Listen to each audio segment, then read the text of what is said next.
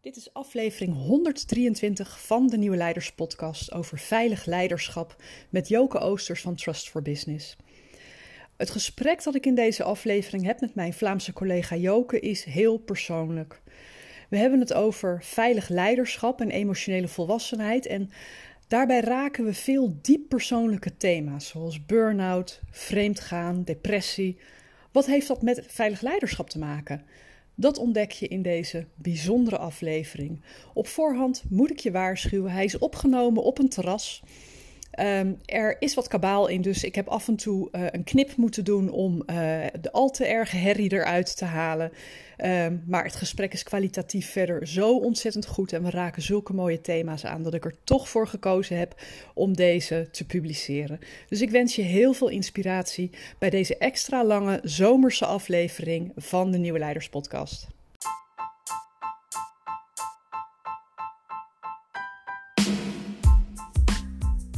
Nieuwe tijden vragen om nieuw leiderschap. Mijn naam is Petra Kuipers en vanaf deze plek neem ik je mee op onderzoek naar hoe we nieuwe vormen van leiderschap kunnen ontwikkelen in organisaties, in teams en, niet in de laatste plaats, bij onszelf.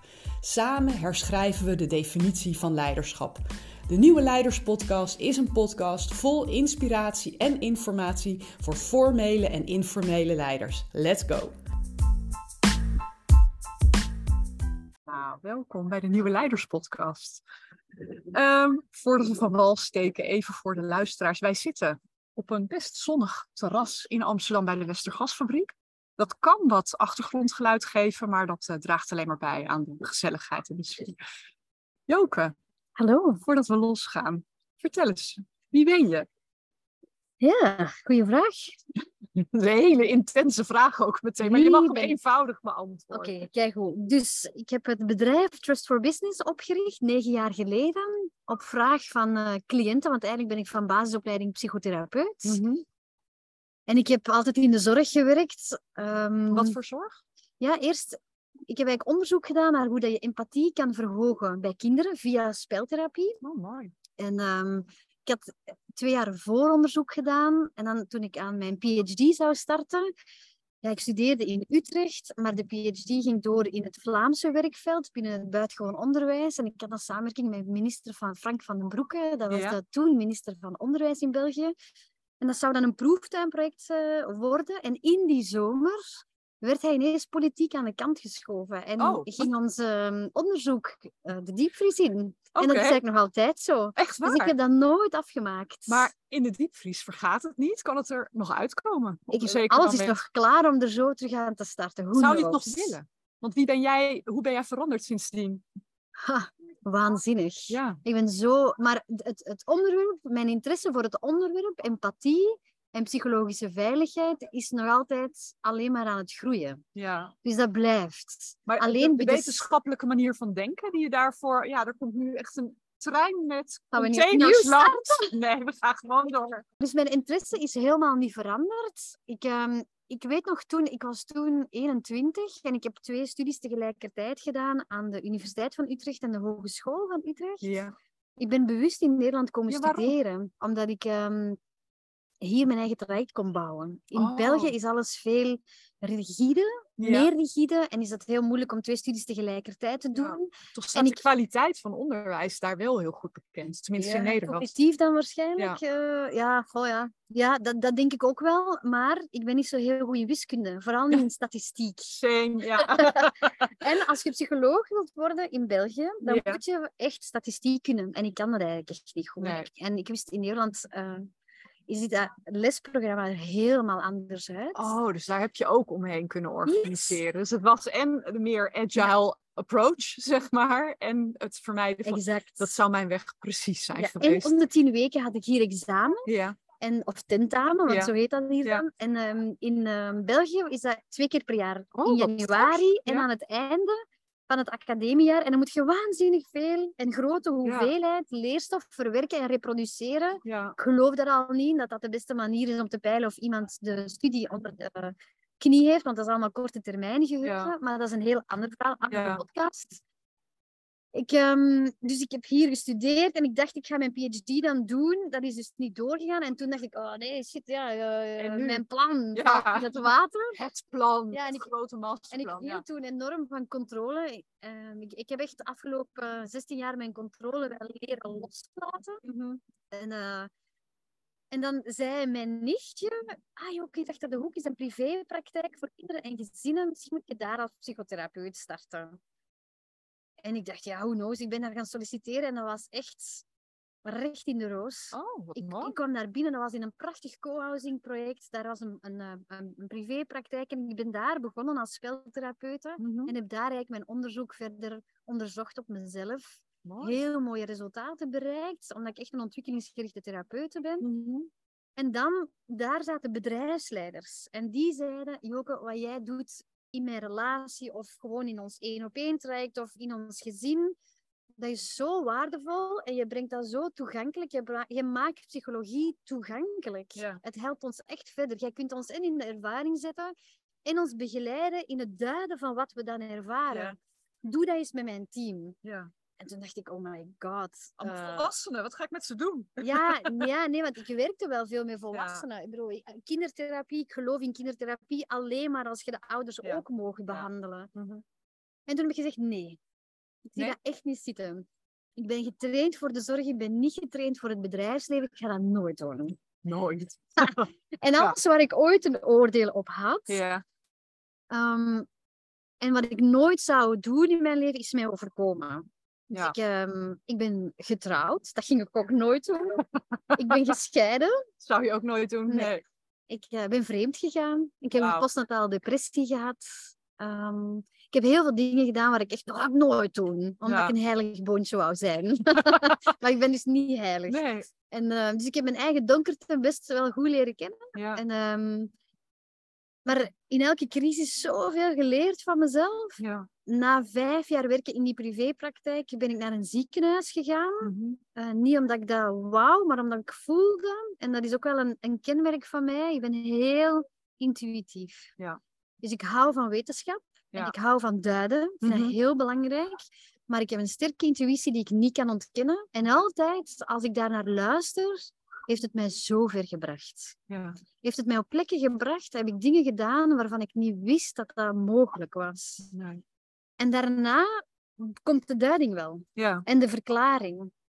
En dus ik ben in die privépraktijk beland door mijn intuïtie te volgen. Ik ben ook in dat ziekenhuis beland en daar kwam ik in een hele. Ik kwam vanuit, zonder dat ik het door had, een zelfsturende organisatie. We Mhm. waren daar met een heel tof disciplinair, multidisciplinair team. Er was 100% gelijkwaardigheid, want het was eigenlijk een soort van netwerkorganisatie waarin dat iedereen ja, factureerde aan de cliënt. Ja. En je betaalde waren huur voor de locatie. ZZP'ers, even Ja, op zijn Hollands voilà. gezegd. Ja. Ja. Exact, ja, Ja. inderdaad. En Eigenlijk een bedrijfsverzamelgebouw, maar dan rondom één en hetzelfde thema. wat nog best vernieuwend was op dat moment. ja. En, ehm, en, en ons hoogste doel was die cliënt helpen. Dus we hadden ook een, een purpose, Een why. gezamenlijke Ja, why. mooi. En, ehm, en wij werkten één keer in de week hadden wij een teamvergadering en, en konden we sparren, successen delen, vraagstukken aan elkaar voorleggen. En ik heb me met, met mijn collega's daar ook echt trainingen gevolgd. Wij hebben, eh, ik heb verbindende communicatie, organisatieopstellingen, familieopstellingen. Ik heb zoveel trauma-opleidingen nog gevolgd met mijn dierbare collega's. Ik denk daar echt met een heel fijn en warm gevoel Dat is aan wel bijzonder, want op dat moment is dat je normaal. En dan denk je, dit is hoe het werken werkt. Ja, exact. Ja. Hè? Ehm, Maar dan kom je in een ziekenhuis terecht. En dan, ja, dus ik, dus ik, ik, ik ken de 100% gelijkwaardigheid. Ja. Of je nu psychiater was, of therapeut, of logopediste, kine, dat maakte eigenlijk niet uit. Of iemand van het onthaal, iedereen was gelijkwaardig. Ja. En is dat daar nog altijd, denk ik. En dan, ehm, Nou, daar zijn we weer. We zijn toch maar even verplaatst. Want eh, er waren wat vrachtwagens die bedachten dat het een heel goed idee is om stil te gaan staan voor onze interviewplek. Inmiddels zitten we iets rustiger, dus we hopen dat, dat, nu, eh, dat het nu goed gaat. Maar goed, we zaten midden in het verhaal. eh, intuïtie, rationaliteit. ja, en dan die privépraktijk naar dat ziekenhuis. En dan ineens kwam ik in een context dat super log was. Ja. Was het En, een ehm, academisch ziekenhuis of een streekziekenhuis? Nee, een regionaal? Ja? ziekenhuis. Ja, goede vraag. Maar dat is inderdaad Dat ook maakt nog een heel verschil. veel uit. Ja, ja, ja. dat is ik heb waar. veel in ziekenhuizen gewerkt, Oh, dus ik herken het heel oh, erg. En toen kwam ik als eh, therapeut. Gaf ik groepstherapie aan volwassenen. Ik zag ongeveer 250 mensen in de week. Wow. En ehm, dat was al. En, en groepstherapie geven, dat voelde heel fijn. En dus ik, ik had altijd zo één op één gezinnen. Ja. En dan ineens ging ik naar, naar de groep. En dan voelde ik dat ik mijn energie veel meer kon. Ja, ik heb gewoon waanzinnig veel energie. Ja. En, en voor een groep kan ik dat makkelijker kanaliseren. Als ik op één op één ben, dan. Ik was altijd bezorgd dat ik niet wat te veel ben voor de ander. Ja, ja, ja, ja, dan blaas je ze omver. Ja, ja, ja. Dus dan moest ik mezelf altijd heel goed reguleren. En dan zo, oké, ja, eh, heel gradueel alles aanbrengen. En voor de groep kon ik gewoon hetzelfde doen, meer mensen tegelijkertijd bereiken. En dat inspireerde mij eigenlijk ontzettend. En daar heb ik bijna alles ontwikkeld wat ik nu heb vertaald naar het bedrijfsleven. Wat mooi. Ja, heel bizar. Hè? Want hoe kwam toch die stap naar het bedrijfsleven dan? Ah, wel ja, dus ik heb, ik heb dus in dat ziekenhuis gewerkt en ik heb heel veel geleerd wat ik niet wil. Ja. En ehm, Noem eens wat dingen. Wat wil je echt niet? een heel in een, in een context werken waarin dat er bepaald werd voor mij hoe ik mijn werk moest doen. Ja. En, Geprotocoleerd. Ja, ja, ja, niet alleen volgens die protocollen. Als wij teamvergadering hadden, dan moest eerst de psychiater spreken, Ja. dan de psycholoog, dan de therapeut, dan de psychiatrische verpleegkundige Op en, dan de, ja, en Oh. dan de stagiaires. Wauw. En dan dacht ik, what the fuck? Ja. En dan als die psychiater praatte, die was vol van zichzelf. Ja. Echt vol van zichzelf. En maar babbelen over zichzelf. En, en ook, voor het eerst kwam ik mensen in de zorg tegen die over patiënten roddelen. Oh, Die, o- die slecht spraken Ja. over mensen. Wat, wat en ik was vertelde jou niet- dat over de cultuur? Want je bent heel intuïtief. Wat, wat vertelde jou dat op dat moment? Wat, wat is hier dan aan de hand? Machtsmisbruik. Ja. Dat, dat was dat voor mij. En ook, Ja. ik, ik was zo open, zo spontaan en eigenlijk heel naïef nog. ja. Maar je was ook nog jong, denk ik. Ja, ja ik ben nog altijd jong. ja, ja. ja. Nou, nou, ik niet. Maar wat is te jong? ja. Ja. En ik, ehm, ik weet nog toen ik daar solliciteerde, zo begon dat al. Toen zei die psychiater, dat was een psycholoog en een psychiater die mijn sollicitatiegesprek deed. En die keken naar mijn cv en die zeiden, maar je kunt wel goed liegen. En ik, Pardon? eh, excuseer. Eh, ja, want jij, wat hier staat, dat is niet mogelijk. Ik zeg, waarom niet? Waarom zouden niet meerdere studies tegelijkertijd kunnen Ja. doen?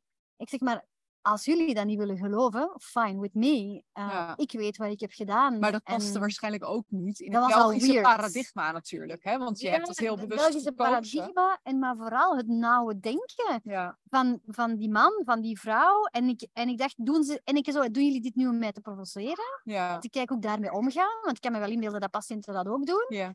Of, of doen jullie dat zo omdat jullie dat echt denken? En daar heb ik eigenlijk ook nooit op geantwoord. Oké. Maar ik heb dan wel gehoord dat ik was aangenomen.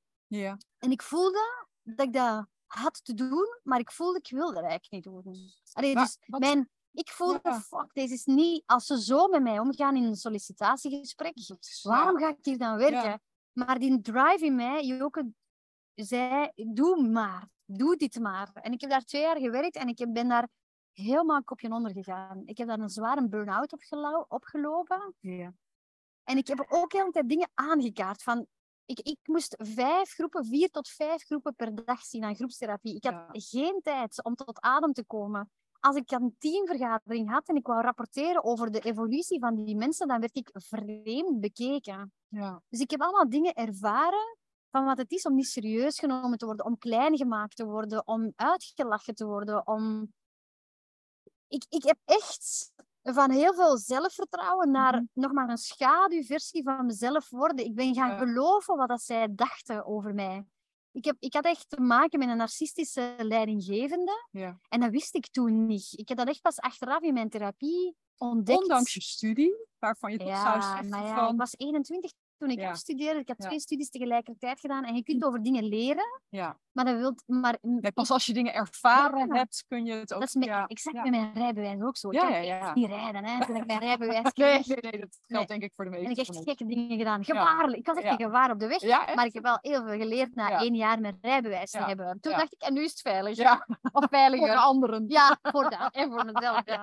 Ik vind dat stot dat ik echt geen ongeluk heb meegemaakt. En, ehm Ook achter je niet.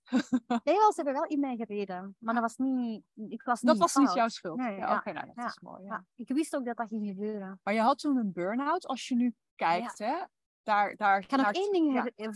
vertellen wat mij heeft gebracht tot staan waar ik nu sta. Ja. Op een bepaald moment zei die psychiater tijdens een teamvergadering: Joke, denk je echt dat je deze mensen kunt genezen? En ik zeg, "Wel, dat is eigenlijk een goede vraag die jij stelt. Ik zeg, nee. Wat ik doe, is de vaardigheid en de kennis geven dat die mensen zichzelf gaan genezen en dat dat geen draaideurpatiënten worden. Ja. Genezen van de mensen is mijn taak. Jij moet als therapeut de potjes dicht houden. En de enige die die potjes mag opendoen, dat ben ik. Voor een heel team. Wauw, werd je even op je plaats gezet. Ja. En ik dacht toen, oké, nee, nu is het echt genoeg. Dat was Ja. bijna twee jaar verder. Oh, En ik was toen zwanger, vier maanden van mijn oudste dochter.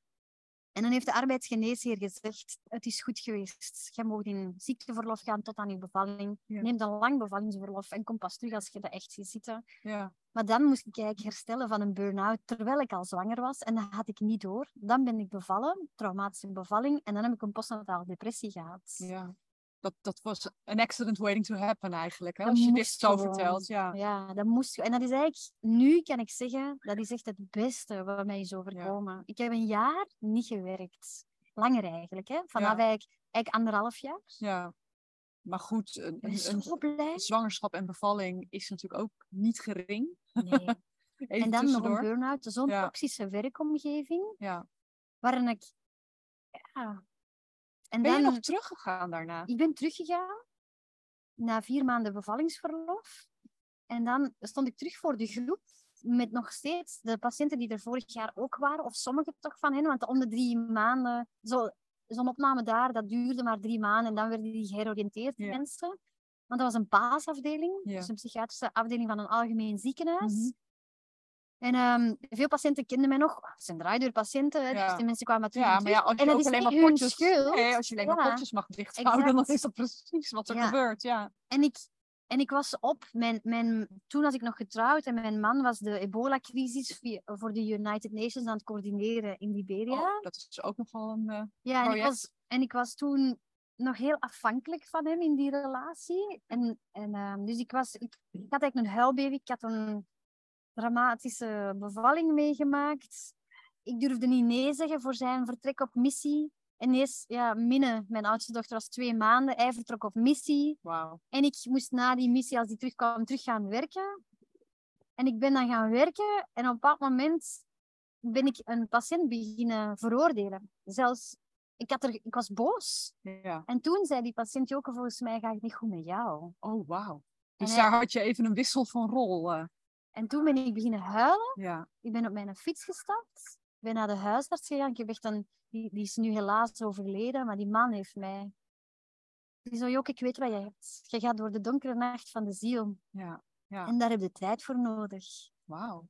En je gaat moeten erkennen dat het niet goed gaat. En dat zal de belangrijkste genezing Ja. zijn van dit proces. Dat Ja. erkennen dat het eigenlijk niet gaat nu. Ja. En dat was, ik had zoveel schaamte op erkennen dat het niet ging. Ja. Ik, ik had geleerd van mijn mama om keihard te werken en maar door te gaan en te Ja. gaan. Zelfs in een toxische omgeving te blijven staan, niet Ja. af te geven. Ja. Maar ik kon niet meer. Het was op. Ik kon niks. Ik, ik had al zoveel gegeven en ik kon niks meer geven, zelfs niet aan mijn eigen kind. Ja. Dus dit is allemaal een antwoord op de vraag. Dus Ja. ik nu, wie ben je? Nou, maar dat, nou, Dat is mijn dat is achtergrond. een heel, dat is nogal een vraag. Maar als je Dat nu heeft mij gevormd. Ja, want als je kijkt, hè, die Dark Night of the Soul, daar ligt altijd iets aan de andere kant. Als je daar uitkomt. Als je nu kijkt, wat lag er aan de andere kant van die Dark Night of the Soul? Ik heb ehm, echt mijn grootste angst in de ogen gekeken.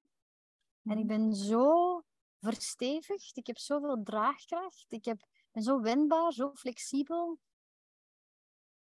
Ik kan nu in wat mij ook overkomt in het oog van de storm blijven. Ja, En eh, ik, ik voel nu wat dat wat het betekent om echt wendbaar te zijn in mijn emotionele maturiteit, in mijn Ja. mentale maturiteit. In... Ik heb mijn autonomie teruggevonden. Ja. En dit was er voor nodig, Ja, achteraf gezien. ja, ja. de bodem moest onder mijn voeten gehaald worden. ja. Ik kon geen comfort meer vinden in mijn werk, want dat was onmogelijk om op die manier gezond mijn werk te kunnen doen. ja. Ik kon geen comfort vinden in mijn huwelijk. Want mijn steunpilaar ging op missie. En ik kon geen comfort vinden in mijn moederschap. Iedereen zei altijd, jij bent echt een geboren moeder. En ik werd moeder en Minne lag in mijn armen. En ik dacht, het enige wat ik kon denken, ik kan deze niet. Nee, wat, wat Ik ben niet goed genoeg. Ja, ja, Ik, ik ga deze niet kunnen. En ik wist ook, omdat ik een ontwikkelingsgerichte therapeut ben, wat ik allemaal kon doen om een kind te beschadigen. Ik wist te veel. ja. Ja, soms is dat ook een vloek, hè? En ik kon dat niet reguleren. Nee. En ik heb geleerd autonoom te worden en op mezelf te leren terugvallen, veiligheid te ervaren in mezelf, in relatie tot de ander, in relatie tot het grotere geheel. Wat was daarvoor nodig? Wat heb je daarvoor hulp bij gehad? Ja, dat is heel. ehm, dat kwam ook echt als heel helder. Ik stond op een. Vanaf het moment dat ik erkende, het gaat niet goed met mij en ik durfde dat uitspreken. Het moeilijkste was het erkennen naar mijn moeder toe. Ja.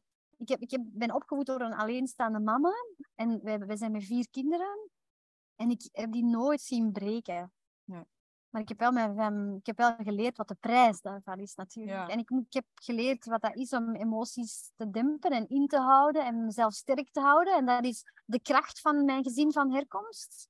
Maar dat was ook wel mijn grootste ja, blokkade om Ja. door te groeien als volwassene. Ja. Dus door te erkennen, het gaat niet meer, door negatief geladen emoties te durven toelaten, door emotioneel achterstallig onderhoud te Ja. gaan opruimen, ben ik ware autonomie gaan ontwikkelen, waardoor ik echt volwassen ben geworden. Het was gewoon een initiatie, precies. Ja. Het, een in, mijn grootste inwijding is mijn moederschap, denk ik. En dan heb ik heel veel kunnen... Ik heb terug leren vertrouwen op mezelf, zonder in drama te gaan. Ja. En dus het erkennen was stap één. En toen ik dat durfde erkennen aan mijn ex-man, aan mijn moeder, aan mijn vrienden, toen ben ik versneld in herstel gegaan. En ik Ja. ging één week naar een lichaamsgerichte therapeute en de andere week naar een psychotherapeute. Ik, ik doe aan trailrunnen, Ja. dus ik, ik doe zo halve marathons en ik, oh, dat is echt mijn sport. Ik, Ja, ik ja. hou ervan. Ik, ik word helemaal woe, blij en high als ik ga hardlopen. Ja. Ehm, ik ben extreem... Dat is ook regulatie. Ja, dat is ook regulatie. En ik voel echt dat ik zo spanning afleg en energie opneem als ik is echt hardloop. Dat is heel is dat, bijzonder. ja.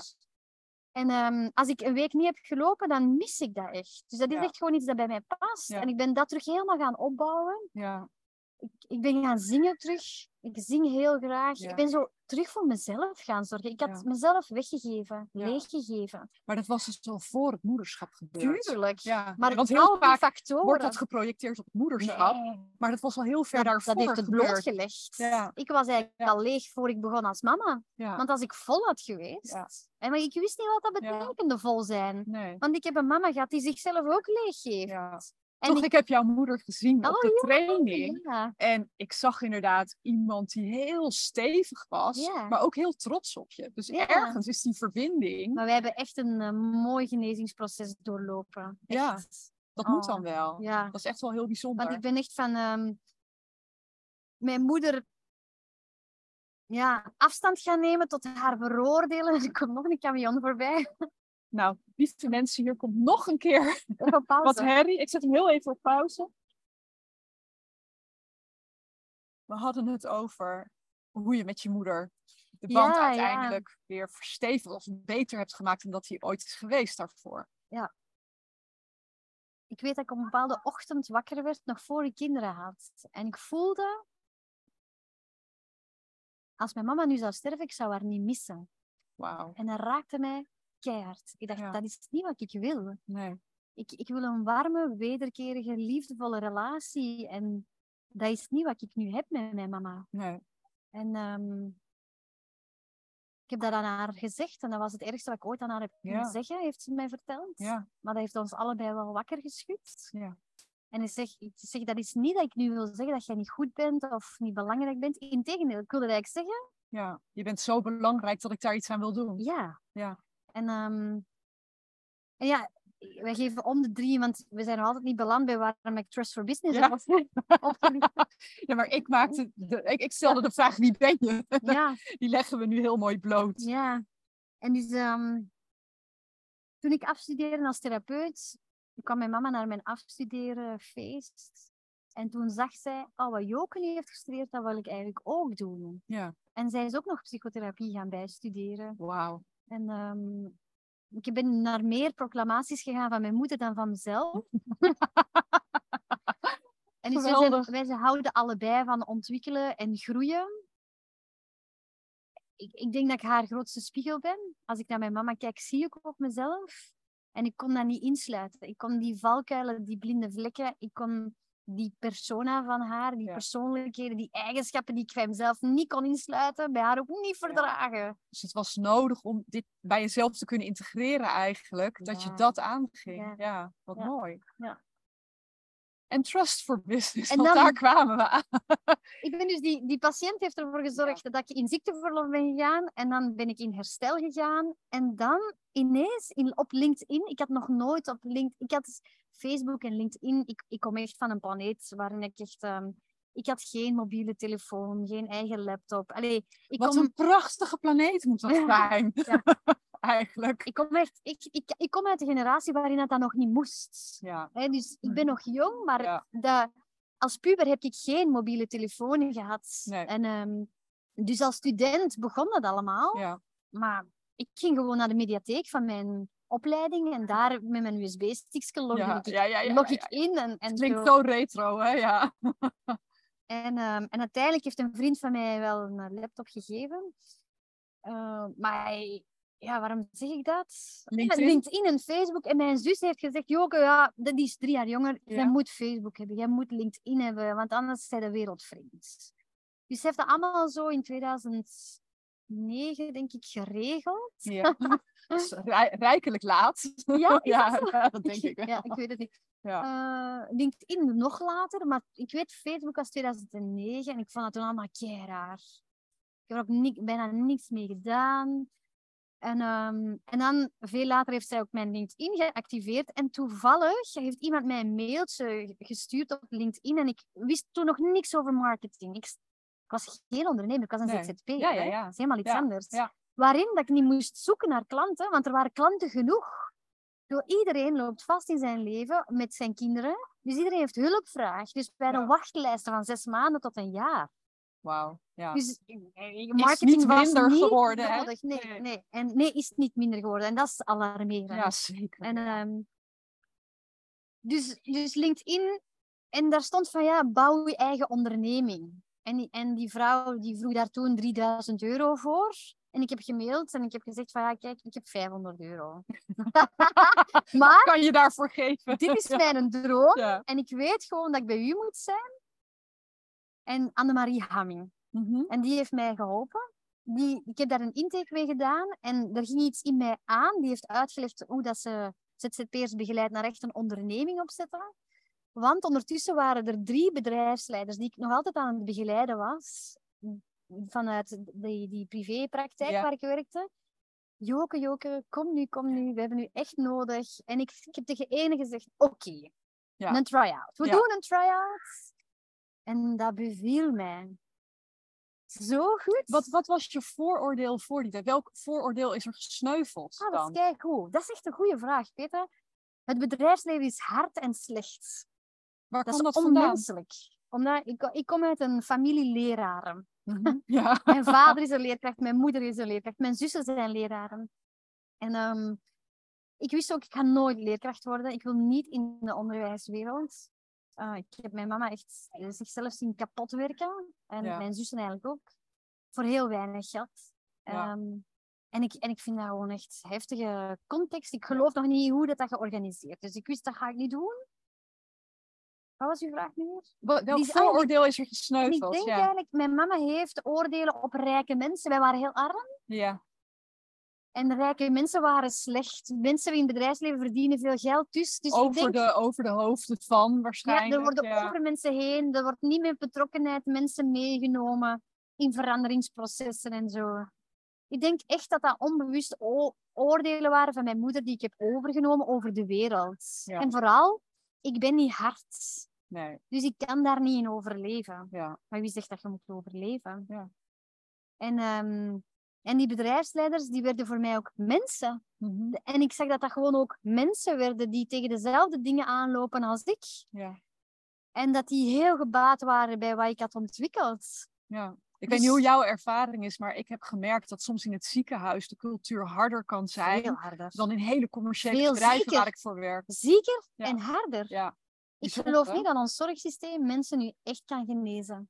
Nee. Echt niet. Ik heb mensen in psychiatrie, ik ben daar bang van geweest. Hè? ja, Ik Ja. heb mensen daar alleen maar slechter zien worden. Ik heb weinig mensen daar beter in zien worden. En ik heb een aantal psychiatrische centra in België leren kennen die echt een andere visie hebben en die echt ingaan op de autonomie van de mensen vergroten en versterken. Maar ik heb echt... eh, Het, een ziekenhuis, alleen de naam. Waarom Ja. hebben we dat geen genezingshuis? ja, of een Eh, helingshuis. Dat zou ik zelf nog ja. mooier vinden. Want heling gaat voor mij nog verder. Daar zitten heel veel meer dimensies aan Ik dan alleen genezen. ik, ik raak leeg in de zorgsector. Ik kan dat systeem niet bijsturen. Maar ik weet op een moment in mijn carrière ga ik teruggaan naar de zorgsector als ik op het beleidsniveau niet kan terugkomen. Ja. En, ehm, Ik kom er nog steeds, ik, doe, ik werk er heel Ja? graag voor, omdat ik het Ja. idee heb dat er zoveel mensen zitten die willen. Ja. En dat ik denk van daar kan het nieuwe leiderschap, ja, eh, valt het in. Ja, vruchtbare aarde. Want het Ja. hoeft niet per se top-down te zijn. Nee. Het kan op elk niveau ontstaan. Als mensen daar leren hoe Ja, ze het ja. verschil kunnen maken, denk ik dat je daar klappen kan maken. Zeker. Dus ik kom heel graag in ziekenhuizen. Ja, ik nou, snap tenminste als, als, professional, als niet als patiënt. Nee. ja, ja. Ja. dat is een goede toevoeging. Ja, ik ben voor mijn middelste dochter ook al wel veel in ziekenhuizen geweest. En ook altijd wel gebotst op die grenzen, op het rigide denken, op in vakjes denken, op de protocollen. ja. En ik, ik snap ook wel waarom dat die nodig zijn. Maar ik denk dat het en-en is, dat we ook moeten durven eruit denken. ja. Om te gaan kijken, wat, wat willen we bereiken? En bereiken we dat met wat we tot hiertoe hebben gecreëerd? Nou ja, ik denk dat je daar heel sterk eh, met een systemische blik kan zien waar het Ja, gebeurt. Want Ik weet niet hoe jij het duidt. ja, ja. Als, als je kijkt naar waar, gaat het, waar scharniert het niet goed in de zorg, als jij daar systemisch naar kijkt, wat zou jouw duiding daarvan zijn? geschiedenis. Ja. Ehm, artsen hebben het voor het zeggen, zij weten het. Er is iets heel, en dat is aan het verschuiven, hè? net zoals bij leraren. Vroeger Ja. werd dat, was dat een gerespecteerd beroep. En, ehm, Patiënten mensen, worden mondiger. patiënten worden mondiger, maar gaan ook mee nadenken. Ja. Ehm, en mee dingen in vraag stellen. Ja. Sommige artsen kunnen dat heel goed hebben, en anderen helemaal niet, want zij weten het. Ehm, systemisch gezien, ja, we hebben systemen ontwikkeld Mhm. in de industrialisatieperiode die op dat moment nodig waren voor ordening en voor structuur, maar die zijn te oud geworden voor wat we nu nodig hebben. ja. En we zijn niet meegegroeid.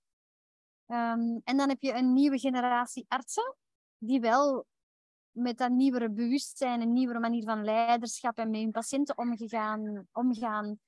Ja, nu in die... En dat botst met elkaar. Ja. dat Ja. Ja, ja, maar ja, dat is vaak. ik heb ook chaos is nodig ja. om, om die Ja. systemen te veranderen. Dus Ja. dat botst is Ja. prima. Ja, en daar zitten Niet we wel nu comfortabel. middenin, hè? Ja, maar met alle Ja, systemen. ja, ja, ja, ja, ja, ja, ja, dat is waar. Ik kan bijna Absoluut. geen systeem noemen waarvan ik denk, mooi, die hebben we nu even vlot getrokken. Voor nu is dat even rustig. Ah, ja, ik kan dat bij onze klanten wel zeggen. Ja? Ja, op bepaalde, op bepaalde...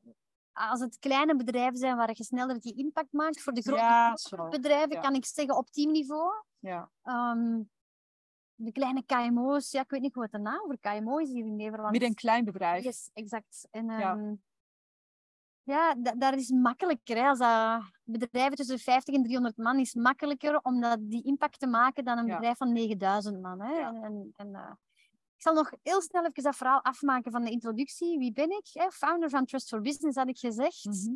Die Annemarie Hamming Ja. heeft ervoor gezorgd. Dankjewel, Annemarie. Dankjewel. Ook een therapeut Ja, van oorsprong. Ehm, en die heeft zoveel goede vragen aan mij gesteld. En die heeft ervoor gezorgd dat ik een structuur kon zetten waarin ik mijn bedrijf heb kunnen bouwen. Ja. En na zes maanden wist ik het. En ben ik terug naar die drie bedrijfsleiders gegaan. En dan ben ik bij het laaghangend fruit begonnen. Ja. En Trust for Business bestaat nu negen jaar. Wauw. Ja. Ja, en ben heel kalm, heel rustig, heel klein begonnen met trainingen te geven. Mhm. Veel tegen de lamp gelopen. Ja. Ehm, harde lessen geleerd. Ja. Keihard. Ehm, Wat, wat was zo'n keiharde les? Als je echt zegt keihard, dan sla ik daarop aan. dan, Wat- dan, ja, oh, dan, dan, dan eh, een bedrijf van 300 man, waarin ik, waarin ik echt verbinding had met de CEO. Maar de CFO wou het eigenlijk alleen maar door, doen om meer winst te maken. En daar had ik niet voldoende op doorgevraagd en had ik niet gezien. Ze zitten midden in dat traject. En ik krijg de mensen van dat bedrijf verder dan hun directieteam. Oeh. En die man die ervoer dat als krenking. Ja. En ehm, ja, dan En probeer je aan zijn stoelpoten te zagen in zijn perspectief. mensen begonnen Ja. het directieteam in vraag te stellen en zij waren niet bereid om dat te ontvangen en waren nog, niet- waren nog niet daar klaar voor. En ehm, hij, hij was gewoon discongruent. Wat hij zei is niet wat hij deed. En, eh, en, Dus en, onveilig. en dan werd ik het, het ehm, projectiemateriaal Hm. en dan wou hij mij zelfs aanklagen Wauw. voor schade aan het bedrijf. Is dat gebeurd? Ik heb dat voorkomen. Ja. Ja, met een heel... Ik heb mijn eigen theorie toegepast. Ja. Ehm, dat waren moeilijke onderhandelingsgesprekken, Ja. ik heb dat wel voorkomen. Wauw. Want ik zei, ik kan mezelf hier nog in de ogen kijken Mhm. en ik wil dat samen met jou doen. Als jij mij aanklaagt, doe je dat omdat je een schuldige nodig hebt van je eigen destructiviteit niet in de ogen te kijken. Want dan blijf ik hier zitten totdat we op een veilige en goede manier hier een onderhandeling hebben waarin dan niemand aan de schandpaal gaat. Ja. Want ik denk echt niet dat dat ons verder helpt.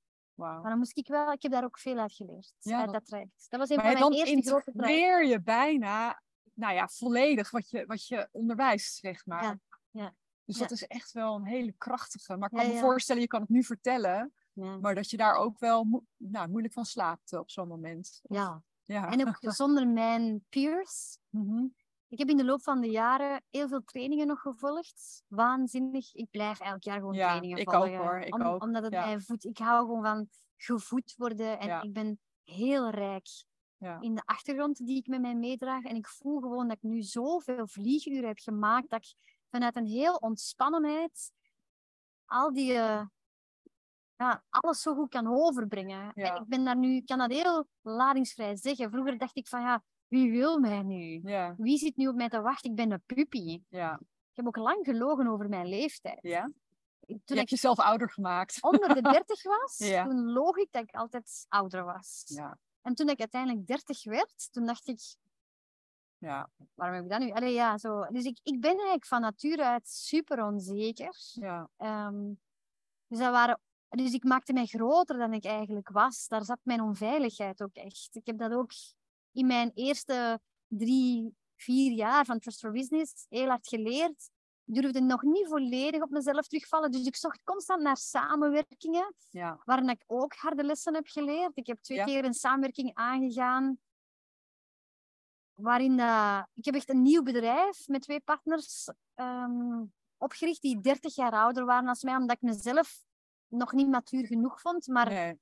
ja, waardoor dat zij ja, ook met, met alles wat ik had ontwikkeld wouden gaan lopen. Oké. Ja, dus ik heb daar ik heb echt, echt een vennootschapsrechtadvocaat moeten inschakelen om, om ja, wel voor te kunnen gaan met Trust for Business, zonder dat die twee mannen daarmee gingen lopen. En dan heb ik, ehm, dan ben ik bijna ingestapt in een bedrijf waarin ik dan ook hetzelfde zou doen als binnen Trust for Business, maar zogezegd onder hun vlag. Ja. Ik heb Waarom wilde je dat? Was omdat dat... ik zo onzeker was. Dus ik heb in die eerste vier jaar van Trust for Business dat allemaal moeten leren Ja. om te zien en tegelijkertijd blijven werken met Ja. klanten Ja. en zo grote effecten gezien van wat we aan het doen waren, Ja. dat ik meer vertrouwen begon op te bouwen en dacht van nee, ik, ik heb echt Trust for Business als... Eerst was het Joke Oosters veel meer op de vo- voorgrond en ik heb ook in 2018 een rebranding gedaan. En een van onze klanten is een keigoeie ehm designer en die zei Joke, wat jij doet is goud. Mhm. Maar uw design is zo slecht, uw branding is zo slecht. En ik zeg, ja, dat is waar. Mag ik dat niet doen? En ik zeg, nee jong, jij werkt voor de VRT. Ik kan u niet betalen. ik, ik, eh, en hij zegt, ehm, als je er klaar voor bent, dan, ehm, dan ben ik weten. er. Ja. En dan een jaar of twee later heb ik hem gebeld, Louis Ingelaren, echt crème van een kerel. En ik heb gezegd, eh, eh, eh, ehm, Louis, ik heb een droom gehad waarin ik heel duidelijk zie wat het nieuwe brand is. Mhm. Ik heb dat geschetst. En hij zegt, ja, geef maar door. En in het uur stuurde hij alles terug door, zoals het er nu ligt. Wauw. Ja. En, dan, en dat heeft ons ook heel hard geholpen. Dus de branding, de rebranding. En Ja. dan heeft Daan, mijn geliefde, ik ben, ben gescheiden. Ik ben echt uit een toxische relatie gestapt. Dat was voor mij ook een bevrijding. Waardoor Ja. ik ook... En toen is mijn bedrijf echt beginnen ja. doorgroeien. Als er iets niet stroomt, stroomt alles minder. Hè? Exact. Het is zo bijzonder Ja, wat er Als gebeurt. je Dus je iets in een levensdomein oplost, Ja. bam. Je kan het niet met een schaartje knippen. En daarom, daarom vind ik het ook zo leuk dat wij elkaar hier ontmoeten. Want je bent eigenlijk mijn Vlaamse evenknie, denk ik Ah. altijd. Ehm, dat, dat het aan de ene kant gaat het om cognitie. Het gaat om snappen hoe patronen werken, Exact, hoe exact. dynamieken in teams werken, hoe culturen Ja. ontstaan in organisaties. Aan de andere kant is het het belichamen van wie je bent, wat je uitdraagt, wat je zegt, hoe je handelt. Dat is wie jij bent. Ja. En dat kan je niet losknippen. Nee. En wat ik heel, heel fijn vond, want wij, ik heb laatst bij jou eh, een training mee mogen doen, wat Ja. ik heel erg leuk vond. Eh, en ook wel weer heel verhelderend vond. Maar jouw thema is echt veiligheid. Ja, psychologische veiligheid. Psychologische Ja, veiligheid en emotionele maturiteit. En Exact. kan je daar iets over vertellen? Van wat maakt nu dat het voor leiders, op welke rol of rang ze ook zitten, hè? dus ik heb het niet over hiërarchische leiders, maar iedereen die met andere mensen werkt, Mm, dat veiligheid, dat het daar begint. ja. Kijk, de manier van hoe dat we werken en samenwerken is gebroken. Iedereen voelt dat. Ja. Iedereen voelt, we willen het anders. En eigenlijk, als we surveys doen bij onze klanten, maar als je ook kijkt naar tevredenheid onder werkgevers, betrokkenheid onder werkgevers, die percentages zijn heel laag. Ja. 13% 23% Ja, de laatste Gallup was echt weer schokkend in die zin. Ja. die percentages? Ik weet nu niet meer. Ik weet dat, dat die 23 procent van vorig de... jaar nog weer gedaald was ten opzichte van het jaar daarvoor. Ja. Ja. Dat is zo weinig mensen voelen zich betrokken in hun werk. Ja. En dus iedereen wil het anders. En als je dan doorvraagt, ja, maar wat is die anders dan? Dan zegt bijna iedereen menselijker. Wat bedoelen we met menselijker? Veiliger. ja. Is menselijker veiliger? Dat is dat is- voor jou synoniem? Nee, eh, maar ik vraag, voor mij betekent menselijk betekent dat we moeten gaan aanvaarden dat we een, we hebben allemaal een veiligheid in ons en een onveiligheid in ons. We hebben allemaal constructieve eigenschappen en destructieve eigenschappen. En menselijk wil voor mij betekenen dat je aanvaardt dat je ze alle twee hebt Ja. en je moet ze allebei leren kennen. Want als je doet alsof dat je maar alleen maar een heilig boontje bent, dan, ben je, dan gaan al mijn red flags af Ja. en ben je heel onveilig. Is dit de les die jij had te leren met jouw burn-out? Of tenminste met de keren dat je de schaduw ontmoette. Hè? Want je zei aan het ja. begin Oh, van, ja. ik wilde een heilig boontje Ja, zijn, maar het leven heeft jou wel... Mijn tweelingzus noemde mij als puber een non. Ah, zo'n non is er weer. Ja? Ja, En dat zij- was, dat zij was, was dat scheldwoord voor mij. Wij zijn dag en nacht verschil. Zij durfde alle risico's pakken, drugs pakken, naar feestjes gaan en ik bleef thuis. Wat zoet. Ja, en, dan- en ik weet nog dat ik heel hard had gehuild als ik hoorde dat zij voor het eerst een joint had gerookt. Ja. Niet omdat je het ook wilde, En maar hoe meer. heiliger ik Ja. werd, hoe duivelser... Allee, hoe, hoe, Dus jullie waren eigenlijk al de polariteit. Ja. Zij was de schaduw en Ja, jij probeerde daar ik het was licht daar voor- bang van, Ja. maar ik was eigenlijk bang van mijn eigen schaduwkant. En dan pas, ik ben pas laat gaan puberen. Ik, ik weet nog, dat in, ik, ik, ik heb ook lang mijn eerste lief gehad, acht jaar. Wauw. Ik was van mijn vijftien met hem samen. Jeetje. Maar we ja. waren meer broer en zus. Ja, En in die relatie ben ik vreemd gegaan. ja. En toen, oeh, oeh, donker kantje van Ja, ja, dan kwam de eerste. Ja. En in mijn huwelijk zit de grootste schade dat ik niet heb verteld wat ik allemaal aan het leren was over mezelf. Ik durfde mezelf niet uitspreken, niet laten zien. Ja. En als we dan, en dus alles rond persoonlijke ontwikkeling, rond bewustzijn onze ontwikkeling, interesseert mij mateloos. Ja. Ik groei zo graag. Ja. En ik, ik was niet meer de vrouw die ik was aan het begin van mijn relatie, in mijn huwelijk. En voor mijn ex-man was dat een van de meest moeilijke dingen. Van, je bent niet meer dezelfde vrouw. Ja. En ik denk, halleluja, ja. natuurlijk niet. Nee. Maar Hij is waarschijnlijk ook niet dezelfde man, maar je groeit dan verschillende richtingen voor hem zijn zijn principes nog altijd hetzelfde. Zijn manier van omgaan met de wereld is nog altijd hetzelfde. En, ehm, en voor hem was dat onveilig. Dat ik, ik, ik heb het eigenlijk niet gedeeld. Ik heb mijn groei niet gedeeld, omdat ik dan dacht dat wij uit elkaar moesten gaan. En Ja. uiteindelijk was dat zo. Ja. Hè? Dus als ik het sneller had gedeeld, hadden we sneller uit elkaar gegaan. Misschien Ja. had dat zelfs beter geweest. Ja, Maar ik, ik was zo bang voor afwijzing. ja, Dus emotionele maturiteit, kijk, psychologische veiligheid wil zeggen veilig omgaan met jezelf, ja. Daar begint het, hè? met je collega's. Die wil ik echt even, wil Ja, ik even ah, een vlaggetje cool. bij zetten. Ja, want. Het begint met jezelf. En dat is iets wat zo weinig voorkomt, omdat we niet zo goed snappen wat dat is. Nee, want we doen alles makkelijker voor een ander om een gat in jezelf dat leeg is gevuld te... Hè? Dus als we iets doen voor iemand anders, oh, dank je. Snap Ja. je? Maar als je iets doet voor jezelf, Ja, dan mag dat wel, is dat wel goed. Dat wordt vaak verward met egoïsme. ja, Maar echt je eigen behoefte vervullen is niet iets egoïstisch. Als het ten koste is van een ander of van, iets, van een situatie, is dat wel egoïstisch. ja. Maar veilig omgaan met jezelf wil zeggen liefdevol omgaan, met zachte ogen naar jezelf kijken. Liefde, ja, zelfliefde. ja. En dat is iets dat we bijna niet eh, hebben geleerd. Nee. We hebben geleerd Het is, het is bijna dat eh, je eerst de zuurstofmasker, hè? eerst Ja, zelf je zuurstofmasker opzetten, Exact. zodat je anderen kan Ja. helpen. En dat is zo'n mooie metafoor voor alles Ja. in het leven. Maar zelfs in het vliegtuig, als je het hoort, voelt hij ongemakkelijk. ja, want je wilt toch aan je kind ja, maar mijn kind zit ernaast. Ja, dus en, in, en in therapie ook, als ik gezinnen begeleide, ja, als mijn kind maar gelukkig is, Joke, Ja, werd er dan gezegd. ja.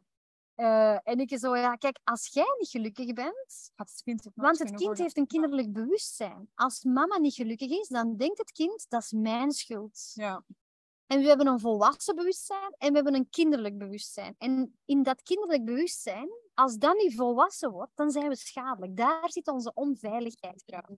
En bijna alle volwassenen hebben nog een kinderlijk bewustzijn aan het stuur. Hoe komt dat dat dat in onze cultuur zo is? Maar dat is- dat? Dat is universeel, dat is biologisch. Hè? Dus Maar waarom kinderlijk- zou iets wat biologisch is? Want het- is biologisch, maar niet logisch. Mooi, mooie woordspeling. Kijk, we leven in een duale wereld. Mhm. Er is dag, er is nacht. Er is van alles een andere pool. Mhm. Zo, zo kijk ik ernaar. En, en, en we hebben jong, we hebben oud, we hebben kind, we hebben volwassenen. En we hebben een beschermingssysteem. Want de grootste angst van kinderen of van een kind is verlaten worden door de ouders. Mhm. Waarom? Omdat wij zijn het enige zoogdier waarvan we de kinderen niet alleen... Allee, dat kan niet alleen functioneren. Wij moeten die echt nurturen. Ja. ehm all over. Allee, Ja. Het gaat niet anders. Dus het, zit in onze, het is echt een paradox in onze biologie. Maar dat wil niet zeggen... Onze biologie is niet altijd logisch. Het zit wel briljant in elkaar. Ja, Maar we begrijpen nog niet heel goed de samenhang, omdat iedereen een expertise heeft gestudeerd en weinig holistische Ja. visie is. meer linker hersenhelft dan rechter En hersenhelft ja, denken. Ja, polariseren. ja. En, ehm, en dat is wat ik zie binnen bedrijven. Iedereen is zo goed in zijn expertise, maar niemand heeft geleerd hoe we constructief en veilig met elkaar werken en samenwerken. Onszelf gaan organiseren, ons team, ons bedrijf gaan organiseren. Maar we zijn er wel allemaal naar op zoek. ja, Ik denk dat we daarom waanzinnig veel werk hebben. ja. Want ik denk echt dat wij een antwoord geven op de grootste vraagstukken. In het begin kwamen er heel veel klanten naar ons die zeiden: Joke, wij willen meer innovatie. ja. De uitdagingen waar wij voor staan zijn gigantisch. ja. En daarvoor moeten mensen out of the box denken, maar ze durven niet. Nee, zo raar. Ja, En we willen meer creatieve mensen, want wat wij moeten doen vraagt creativiteit. We willen meer wendbaarheid. Dat als Ja. er verandering is, dat ze gewoon mee kunnen gaan met die verandering. Ja. Zeg, ja, als jullie dat echt willen, dan moet je veiligheid hebben. Ja. Want mensen gaan niet veilig met elkaar omgaan of veilig met een verandering omgaan. Ehm, dat, dat gaat gewoon niet. hè. Dus om, om creatief en innovatief te zijn, moet uw brein ontspannen zijn. Ja. Maar we zitten de hele tijd onszelf in fight, flight, freeze te zetten, Ja. in een beschermingsmodus te zetten, terwijl we ons eigenlijk niet moeten beschermen. Dus we geven ons lichaam signalen alsof we in onveiligheid Ja. zijn. En dat komt door ons kinderlijk bewustzijn aan het stuur. Ja. Dus als kind ben je zo bang dat je ouders je gaan verlaten, dat je dingen gaat doen, ehm, en waardoor dat je gaat vervreemden. Ja. Je gaat jezelf wegcijferen, je gaat harder je best doen om maar goedgekeurd te worden, Ja. geen afwijzing te krijgen. En als je mama of je papa dat dan bevestigt, of je leraren, dan, dan wordt dat patroon, oh, dat is een goed patroon, dat is een Ja. goede masker. Ja. En dan denken mensen dat zij dat masker zijn, dat dat hun identiteit is. Maar je zuigt jezelf leeg. Ja. Ja, en, en daar, daar zit hem het. Hè. Allee, echt volwassen worden, dat vraagt een ander soort onderwijs dan dat wij kennen. Ik denk dat het ooit in de geschiedenis wel heeft bestaan. En dan kijk ik vooral naar de mysteriescholen in, het, Ja. in de Gouden Eeuw van Egypte. Want er zijn nog Gouden Eeuwen, ook nog voor andere culturen geweest. Psychologie bestaat nog maar 100 jaar. Ja. Dat staat nog maar in zijn kinderschoenen. Ja. En toch maken we daar de grote interpretaties op. Ja.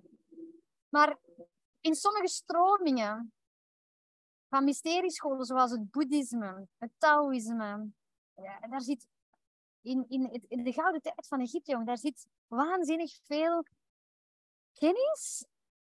Daar zijn echt heel veel geschriften over geschreven die Ja. wij nu gewoon niet snappen.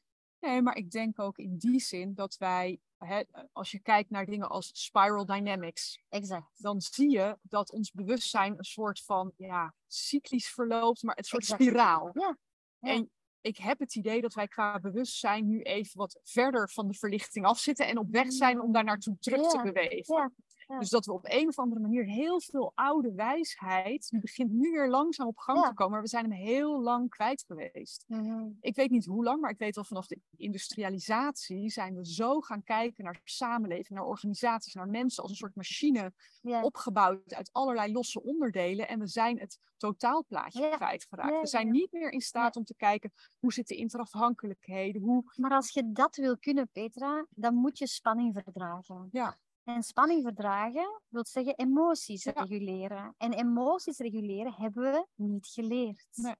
Dus onze maatschappij, daarin moeten we, als een kind geboren wordt, na drie maanden terug gaan werken. Ja. Hoe zot is dat? Ik Ja. voelde zelf ook zoveel weerstand toen ik Minne, mijn oudste dochter, naar de crash bracht op Ja. drie maanden. Dacht, dat klopt toch niet? Intuïtief klopte dat niet. Ik lag vannacht nog te denken dat de nacht dat ik bevallen ben, is mijn dochter bij mij weggehaald om er in een zaal met allemaal andere baby's neer te leggen. Wow, waarom?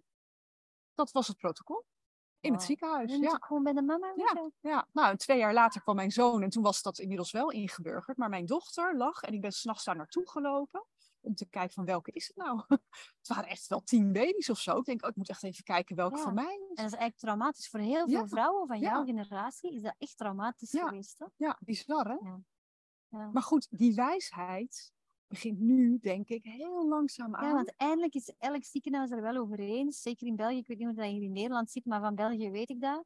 Als een baby geboren wordt, skin to skin Ja. bij mama. dat Is dat was wel zo hoor, dat was wel zo. Alleen in België is dat lang ja. niet zo geweest. Het skinnen wordt, werd er direct gewogen, gemeten, de Apgar-score. Ja, Ehm, ik heb Minne met een pink mogen aanraken. ja. ja, en die werd van mij weggenomen en Ja. ik ben buiten bewustzijn gegaan omdat ik die spoedkeizersneden niet kon Verwerken. tekenen op ja. dat moment. Dat ging Ja, niet. je hele zenuwstelsel was zo overwhelmed dat je... Ja, ja. En ik ben echt... echt En toch zijn er nog twee dochters gekomen daarna. Was dat helend?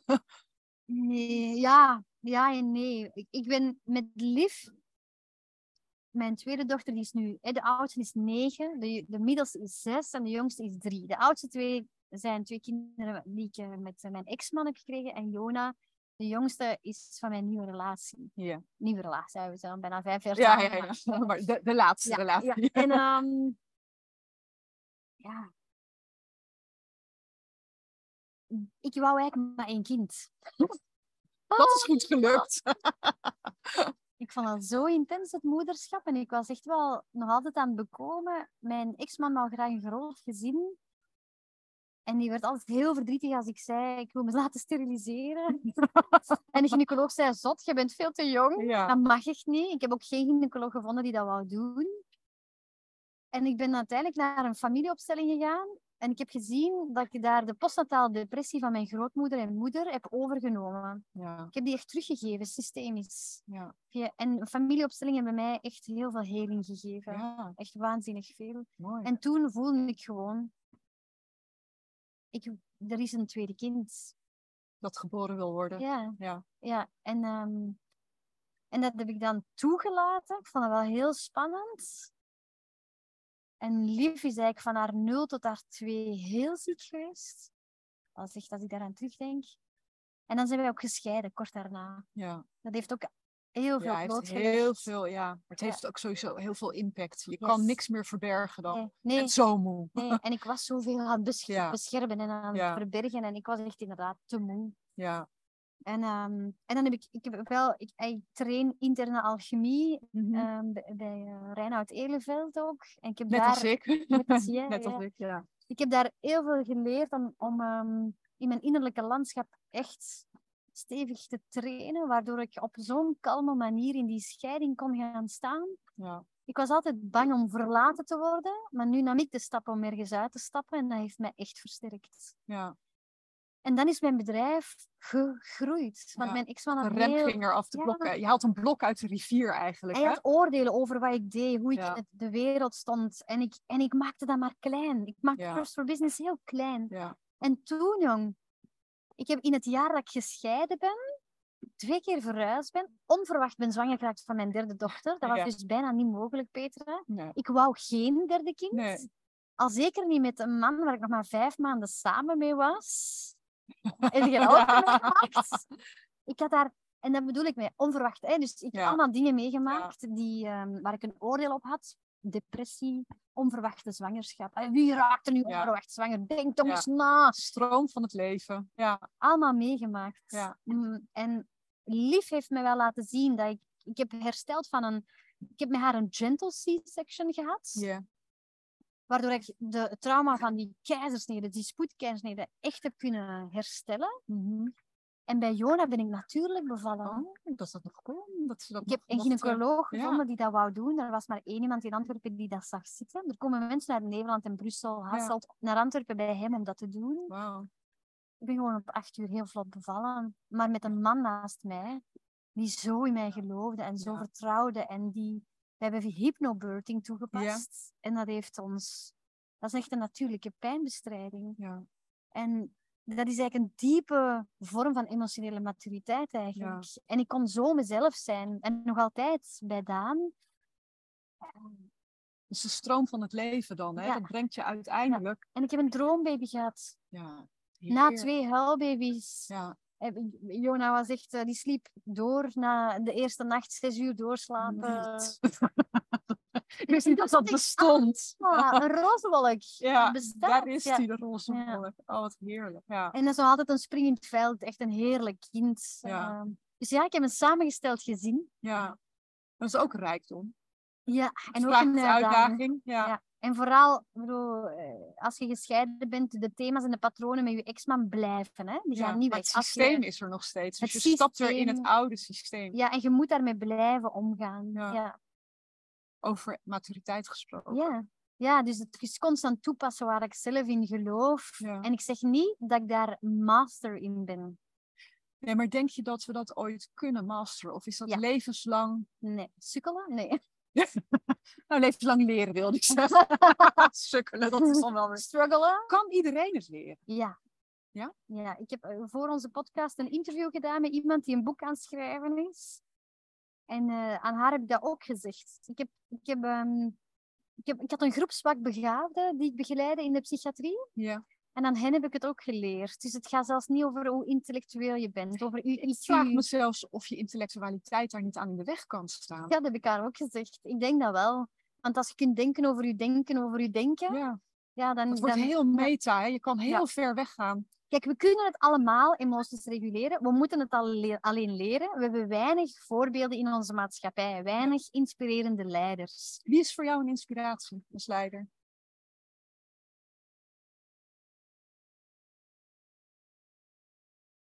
Ja. Ik heb die vraag, ik, heb in een, ik heb vorig jaar in oktober een lezing gehad en toen ronde iemand af met die vraag en ik ben direct allemaal namen beginnen opschrijven. Want ik heb op een bepaalde manier zijn er, er zijn een aantal klanten van mij die ik echt heel inspirerend vind. Ja. Ehm, ik heb van hen allemaal iets geleerd. Ja. Maar echt op alle levensdomeinen. Echt inspirerend zijn. Nee, ik heb altijd stukjes Ja, gehad. Dat herken ik. En ja. omdat heel veel mensen, inclusief ikzelf, we zijn onveilig nog Mhm. op bepaalde domeinen in hun leven.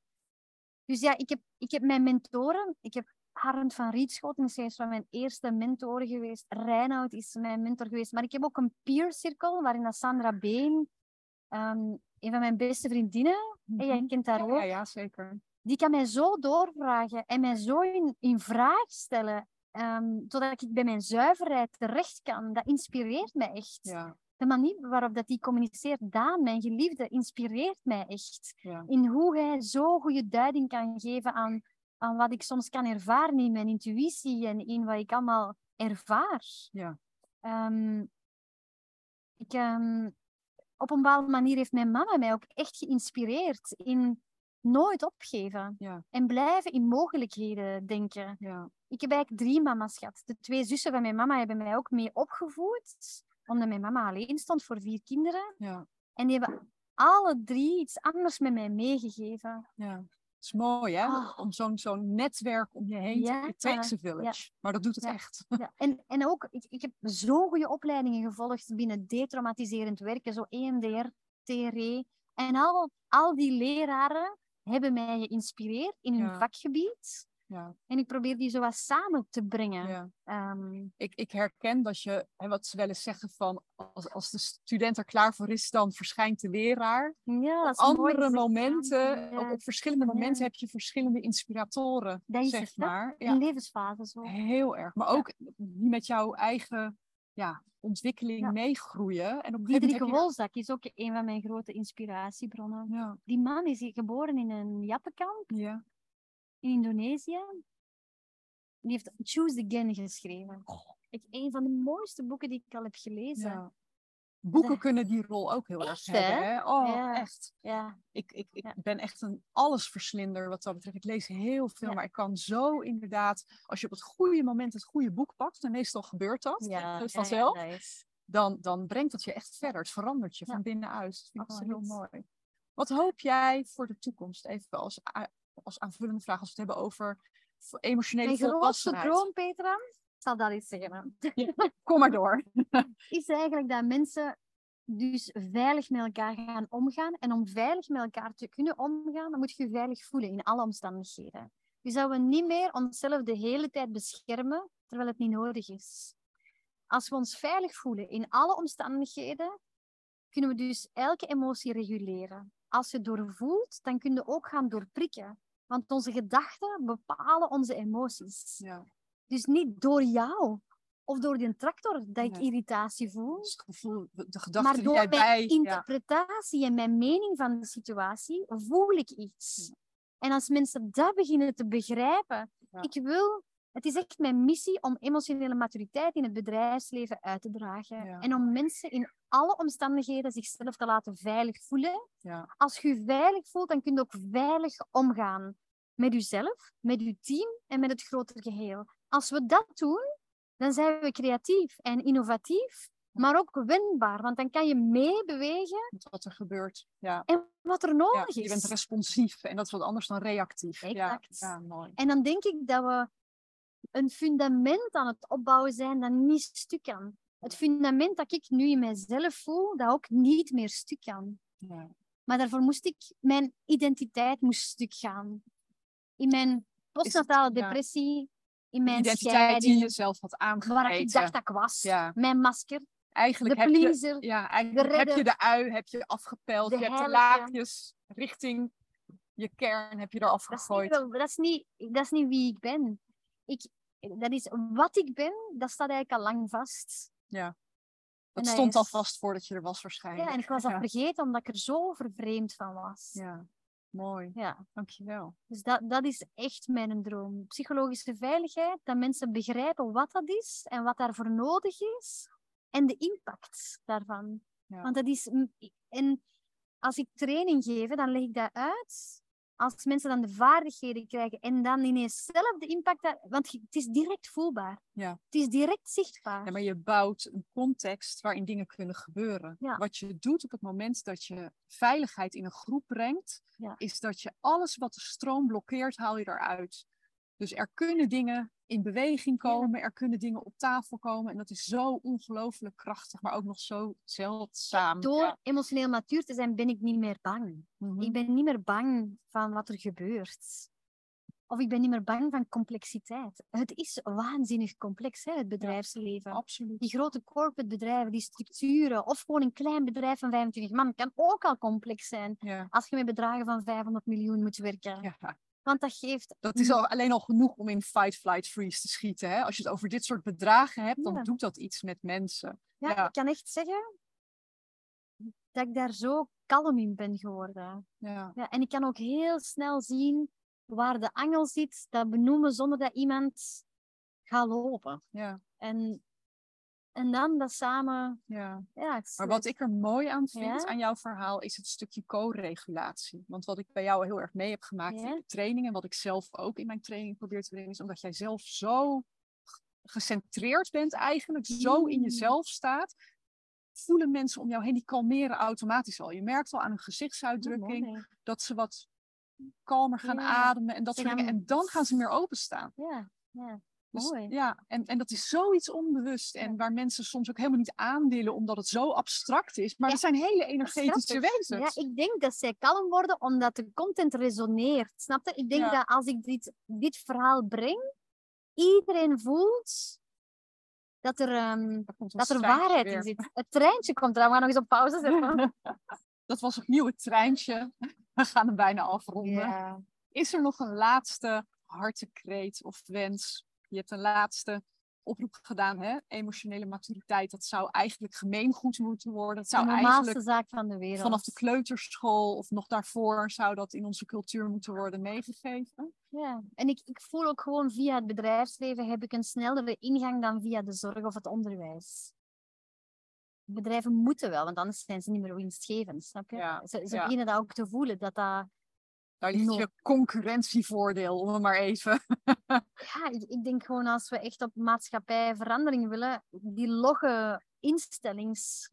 ehm, van onderwijs en zorg. Ik denk, ik denk als we in het bedrijfsleven, kijk, zie je er ik, ik heb contact met best veel bedrijfsleiders die gewoon zelf kunnen beslissen wat de overheid ook beslist. Ja. En ik denk als we daar al creëren, dat we een olievlek kunnen maken Ja. Naar het... Weet beland ik over 30 jaar terug de zorg in en kan ik op beleidsniveau dit mee... En mi- misschien sneller. Ik hoop het. Ja, En ik hoop dat het geen 30 jaar duurt. Nee. maar ik wil u ook nog echt bedanken trouwens. Want allee, jij zegt mijn Nederlandse... Ik ben uw Belgische... Ja, Counterpart. Ja. counterpart. Ja, ik, ik, ik wil ook echt zeggen dat ik diep respect heb voor jouw boek ook. Je bent daar half in begonnen. Dankjewel. Ik, ik vind het echt een aanrader. En ehm, ik, ik vind het zo fijn om peers te hebben, om mee te sparren. Hè. We, je hebt, Ja. we, hebben zo- we zijn ook samen aan het werken bij een van onze klanten. Oh, dank Ja. u. Jij dankjewel. Ja, bedankt voor wat dat je in, het, in de wereld aan het gooien bent. We doen met. Ja. Eh, dankjewel. Hoi. Nou, super. Dankjewel voor het luisteren naar de Nieuwe Leiders podcast. Was deze aflevering waardevol voor je? Door hem te delen of een recensie achter te laten help je nog veel meer mensen om de Nieuwe Leiders podcast te vinden. En vergeet niet de podcast te volgen zodat je niets meer mist. Ik tref je graag bij de volgende aflevering.